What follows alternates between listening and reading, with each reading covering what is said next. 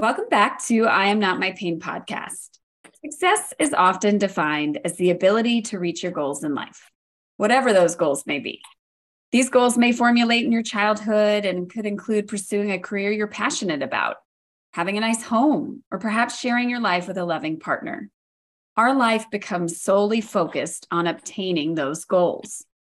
When someone becomes chronically ill, their goals can become extremely difficult to achieve, both physically and mentally.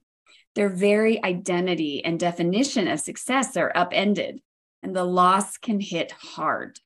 My incredible chronic illness warrior for today is Samah Khan. At 22, Samah was in her penultimate year of medical school when her mysterious and chronic symptoms started. As she would say, soon her symptoms progressed beyond tolerability due to the nature of her work. She was spending more time in the hospital as a patient than a medical student. She graduated, but her physical symptoms forced her to give up practicing medicine, her passion in life. Samah spent the following years searching for her diagnosis and managing her new reality. And although she had a medical degree, most doctors still dismissed her.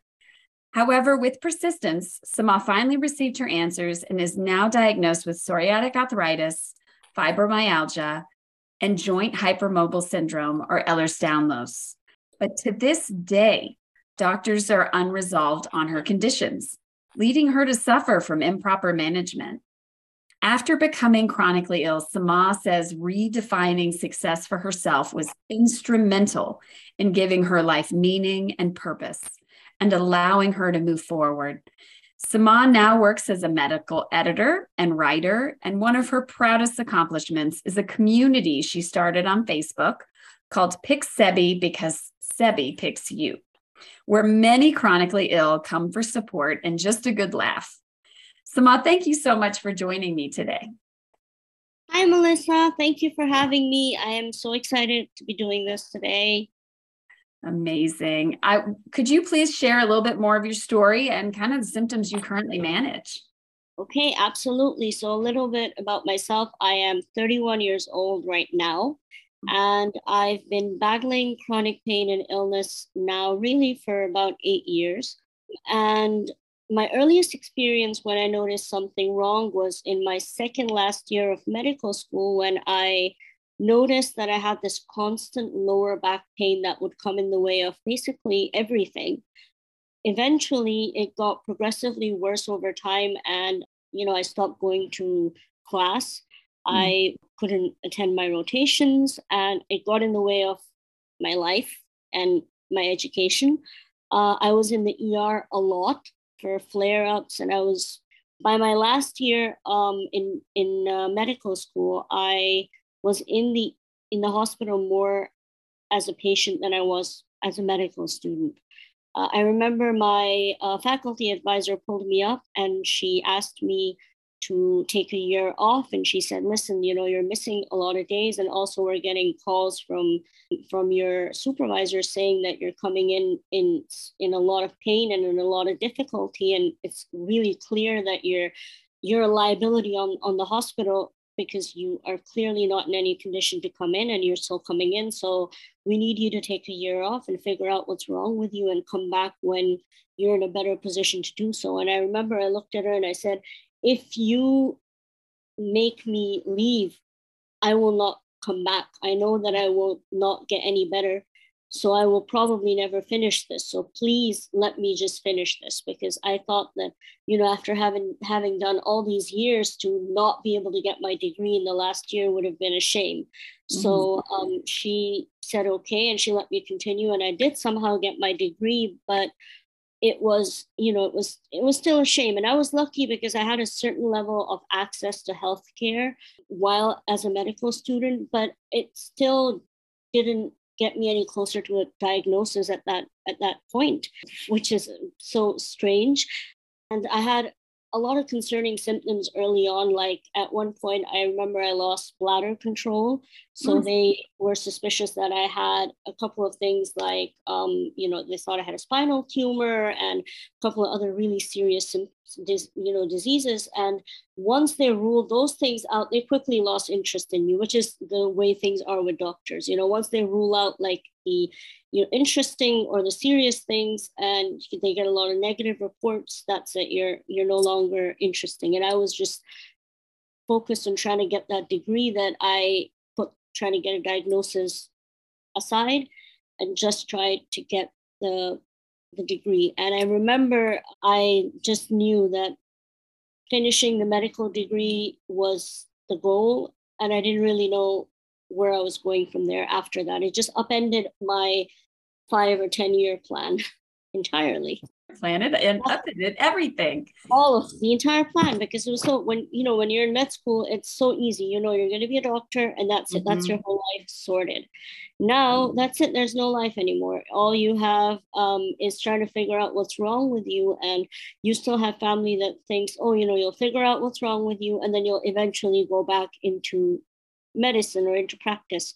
But I knew, even though you know my my education ha- hadn't taught us enough for me to know what this was. We had so little, you know, there, there's a lot of information about things like, you know, rheumatoid arthritis and all these like big ticket things, but there isn't much about the, the things they call functional disorders, for example, like fibromyalgia, chronic fatigue syndrome. And at that time, when they ruled all the other major things out, that's what they were kind of looking at. And once that's what they thought that's what uh, they assumed I had. They were no longer interested in me. Uh, and they gave me, threw a couple of pills at me and basically hustled me out the door. I was left, you know, on my own. And I knew that there was no going back to that life and to medicine, an adjustment period. Uh, that's uh, needless to say, it had to be an adjustment period. I, I can only imagine. I mean, I know my life changed, but I didn't have this set goal of what I was going to do with my life. When I went to college, I was like, I'm going to figure it out in college. And of course, then I got sick. But you had that doctor, doctor, doctor, especially all the doctors that I know, it's like that laser focus, like must be doctor. And it takes that to become a doctor. It really does.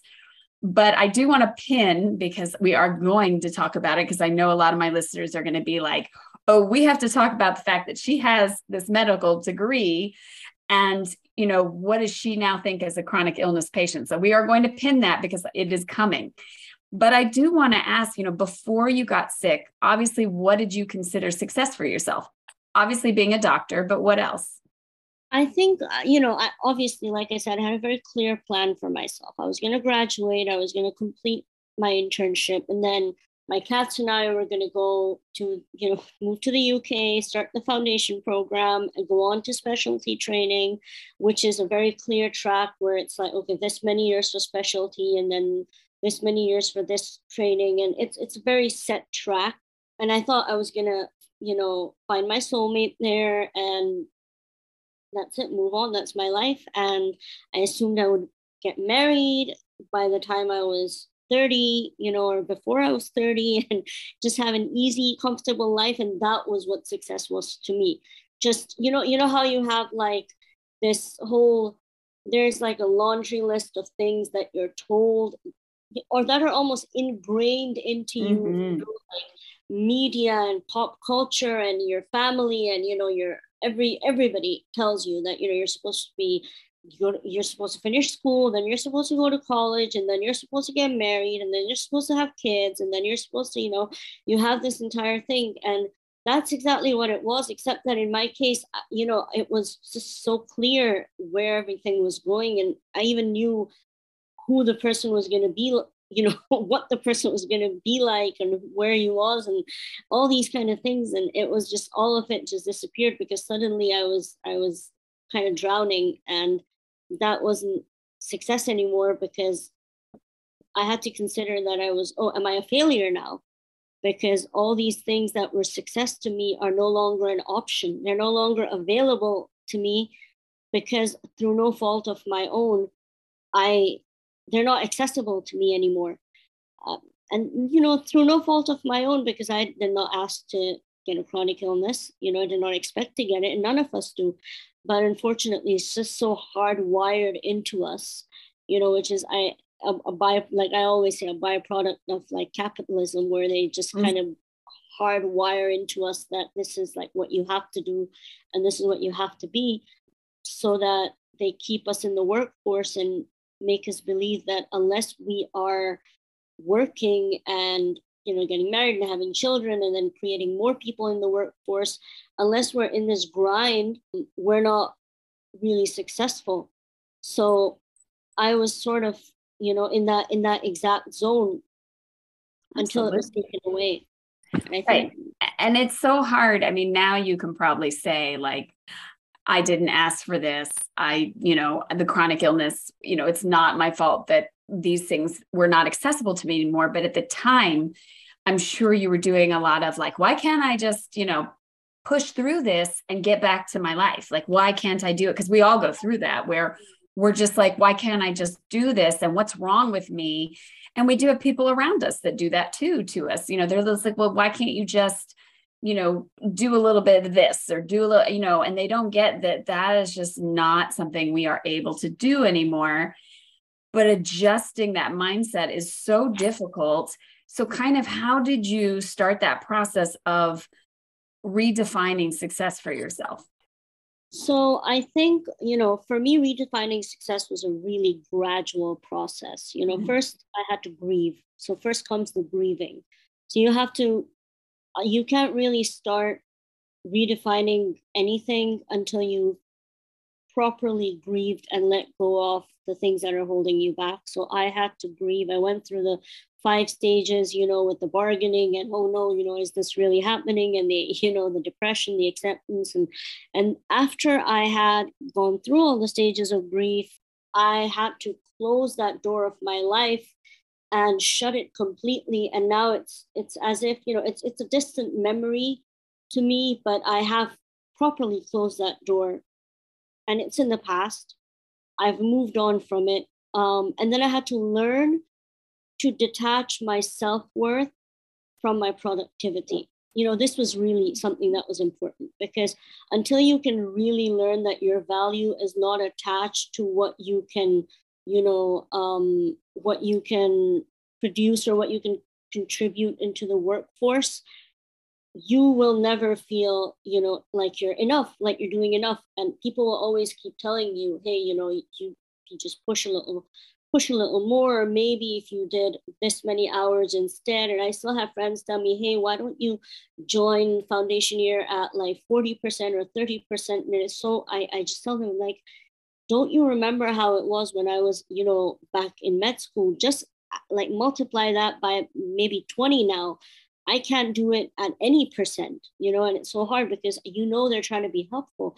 The thing is, you have to detach that that concept that your value is attached to your productivity or what you can give or or produce into the world your value is inherent so i really had to believe true into my soul, which by the way takes a very long time, that I was valuable just because I was. You hmm. know, an inherent value for just existing. And I had to give myself a new purpose. And I think that's where like online communities really come into play because for especially for like uh, marginalized and disenfranchised groups like people with disabilities online communities are a lifesaver so when I, you know, um, became a part of the online communities, and a friend and I created the online group Pick Sebbie because Sebbie picks you, it was just a way for me to use my cat to, you know, write affirmations and tell people, you know, hey, you are amazing, and don't let anybody tell you uh, that you aren't worthy. Things that I wish that people were saying to me and things that it took me a long time to believe. And I started noticing people would always frequently write things like oh my god that's exactly what i needed to hear today oh you are the me- you know you are the message that i was waiting for or you are the this is the message from the universe that i was waiting for and i realized that people really need to hear that more because there are so many voices telling us including our own, that we aren't valuable. So I really needed to, you know, detach those voices from myself. And that is how I began to redefine success for myself. And, and and a little bit more about the community was that really helped me as well was that it is a a really inclusive space which drew a lot of people with chronic illnesses. And it gave me a purpose. And i'm not saying this is something really important. That i don't want people with disabilities to ever think that they need to be an inspiration for anybody mm-hmm. else because we don't we don't need to be an inspiration for anybody else. We just need to be. That's all. We just need to you know we deserve to exist just because we exist. Um, but it did help to have that purpose where i felt like okay if i you know if today i've made one person smile or one of these people feel better i did feel better. And it did help me feel like okay this maybe this is what success can be. This is what my success is. And that really was my probably a defining moment for me in realizing this is a new way to look at success. Maybe not you know medicine in in, in that in that whole construct but this new construct of, of success. And that's not an easy task by any means and it takes time and process you know and obviously for me it took a therapist and some and lots of support from the right people it is so hard to redefine that for yourself. It really is. It, it, it takes so much and to pull away from what society has put on us. And I love what you said. I mean, it really is about who you are as a person and not what you are producing or the job you have or the car you drive or the amount of money you have. It really shouldn't be about that in life. But sadly, that is what we have been thrown at. But when you become chronically ill, a lot of that stuff becomes stripped away and you mm-hmm. are left with you. And sometimes that's really scary. I mean, it is really scary, period, because you are, and then plus you're sick. So you are left at home alone with your thoughts. Like all you do is think because you are home in pain. And when you're in pain, you're in bed going, oh my gosh, how am I going to do this? What am I going to do? Look at my life passing me by. I'm watching my life just zoom past. You know, you wake up and then five years have passed and you're like what what? Like you know i've been sick for five years. And you know for a while i think i went through the stages uh, i think grief for me took a long time. I mean it took a long time. I don't like to get angry very often.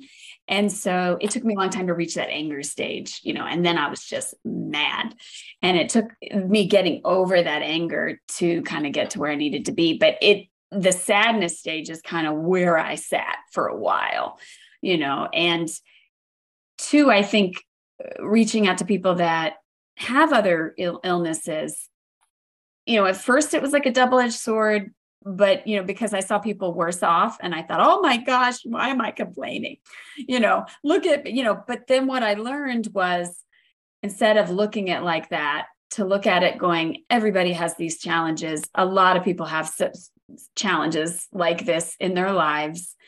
And look at what how they are managing it. Like how can i if i feel like you know hey i really like the way they're managing like hearing you speak i think if i you know i would have gravitated towards that because i would have been like okay like i mean we don't have to be positive 24 7 but i'm saying the way you're thinking about just have to be who you are and get through the day and you can be proud of that and sit with that and that's not easy to do, but I think I would have gravitated automatically to you because I would have been like, oh, okay, like that's a really nice thought. And actually, I believe it, but I have to really believe it.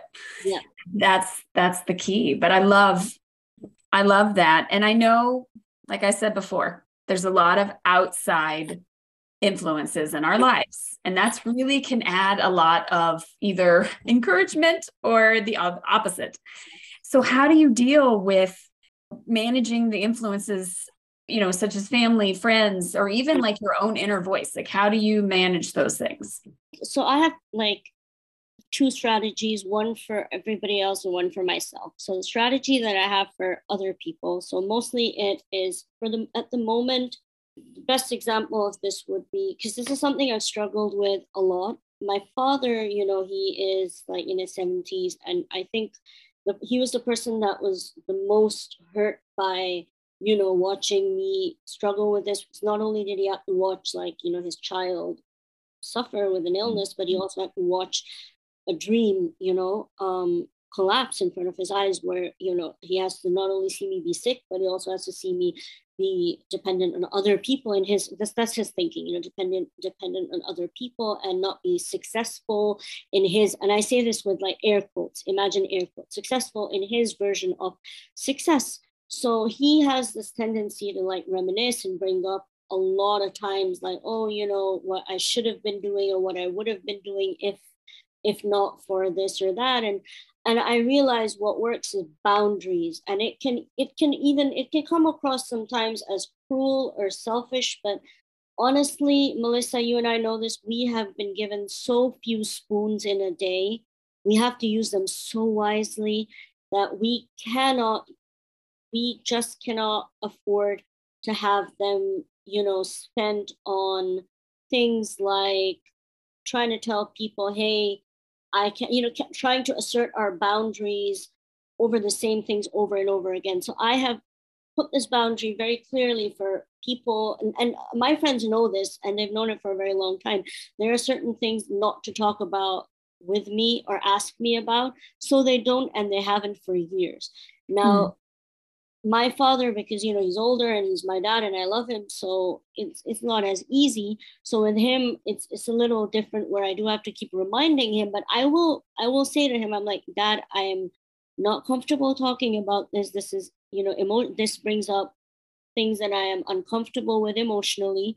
So I would rather we not talk about this. Or sometimes if I can I will get up and walk away because you do have to be selfish because I have to think, okay, is this worth the amount of spoons this will take me from re- to use to recover from mm. the drainage the emotional drainage that it will you know because it is very draining to try and recover from an, an emotional attack like that when people are coming at you with that so sometimes i will get up and walk away and sometimes i will go into my happy place and let him talk for a little bit and I'll go into my happy place and zone out and he will think that I'm listening. But for most other people's, I am very, very strong and strict about my boundaries and they know that there are certain things I, you know, you don't ask me and you don't talk to me about.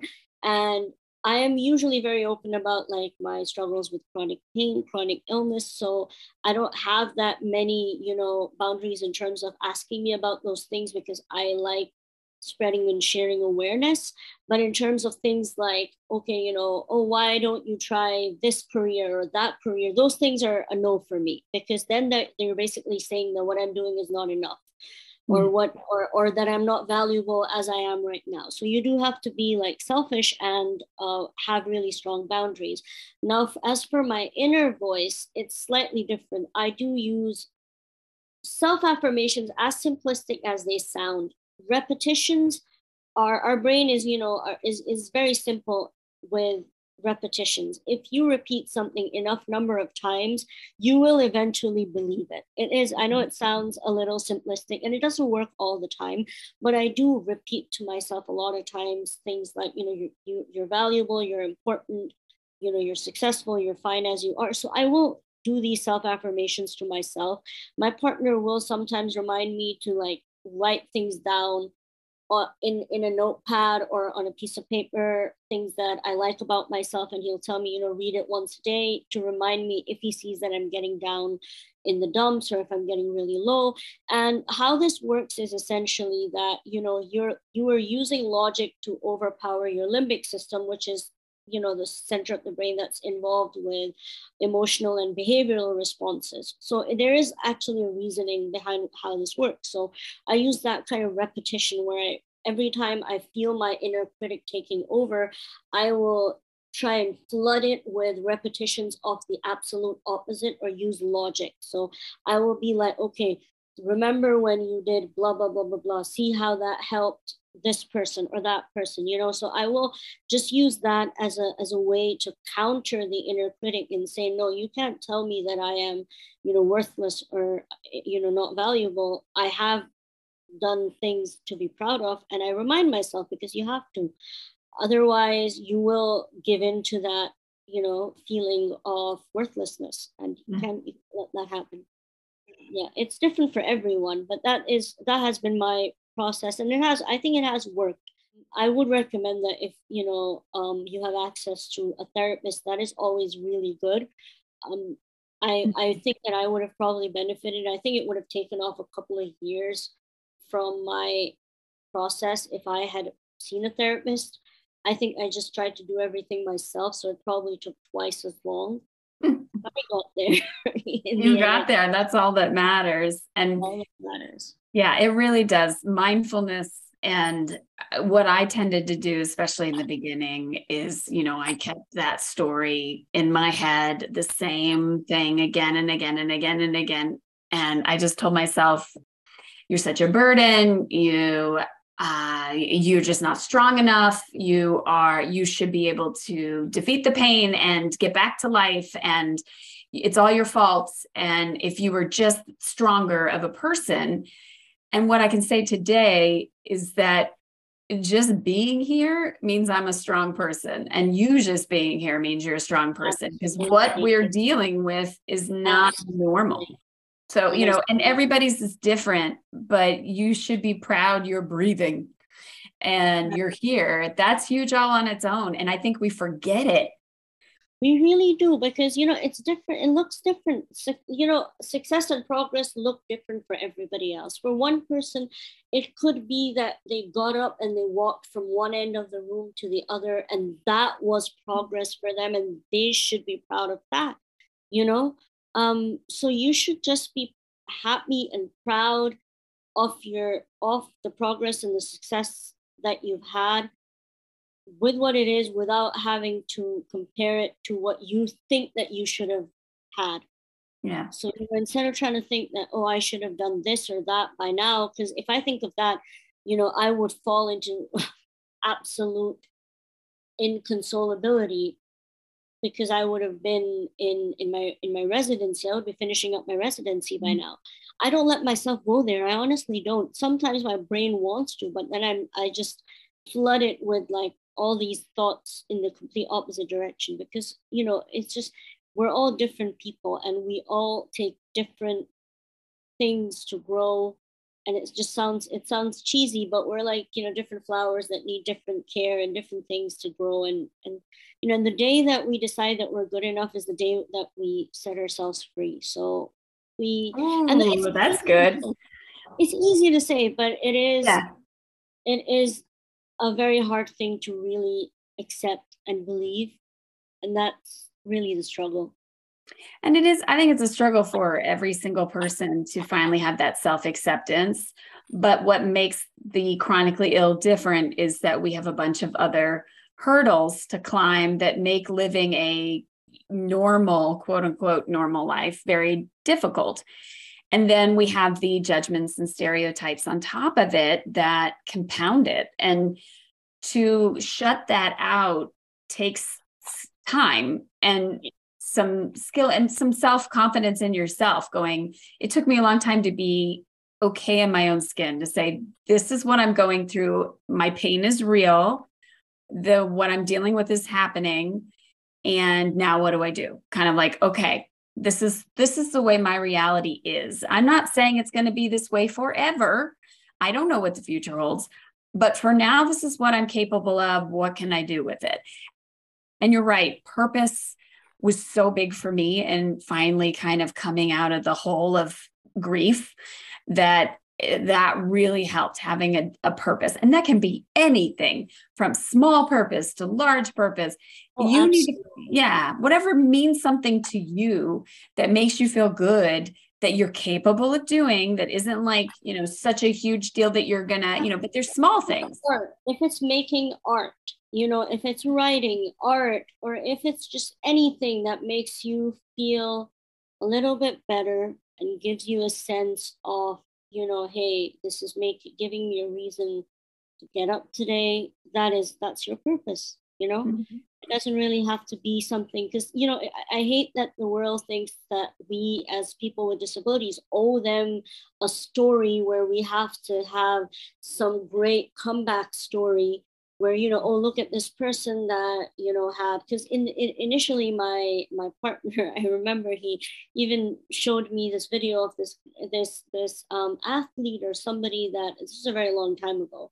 We first started dating um, who, who lost his legs some in, in an accident and so, or, or something and he went on to become you know uh, a motivational speaker and and all these great things. And you know and i and i remember thinking i'm like but that's not what most of us do. That's like a story of like one in a gazillion like you know most of us just want to be able to wake up and be able to go, go to the bathroom you know? I've had days where i couldn't make it to the bathroom in time because i was in too much pain. So i would just like you know to have days where that doesn't happen. So you know where we really are, don't want to be inspirations but we the purpose you know the whole the whole purpose of the purpose is for ourselves and not for anybody else. Is just to give ourselves a sense of belonging and a feeling that we are putting something out there that is you know larger than us. And but that's just for us. It's for nobody else. Sadly this is all the time we have for today. Please stay tuned next week as Samah shares even more about redefining success as well as we dive into her thoughts on the medical profession today from her truly unique juxtaposition of graduating medical school and then becoming a chronic illness patient. Samah, I so appreciate your time today and all these little pearls of wisdom. I feel like knitting some of these sayings on a pillow. As always, thanks to my listeners for tuning in. And remember, you are not alone, and you are not your pain.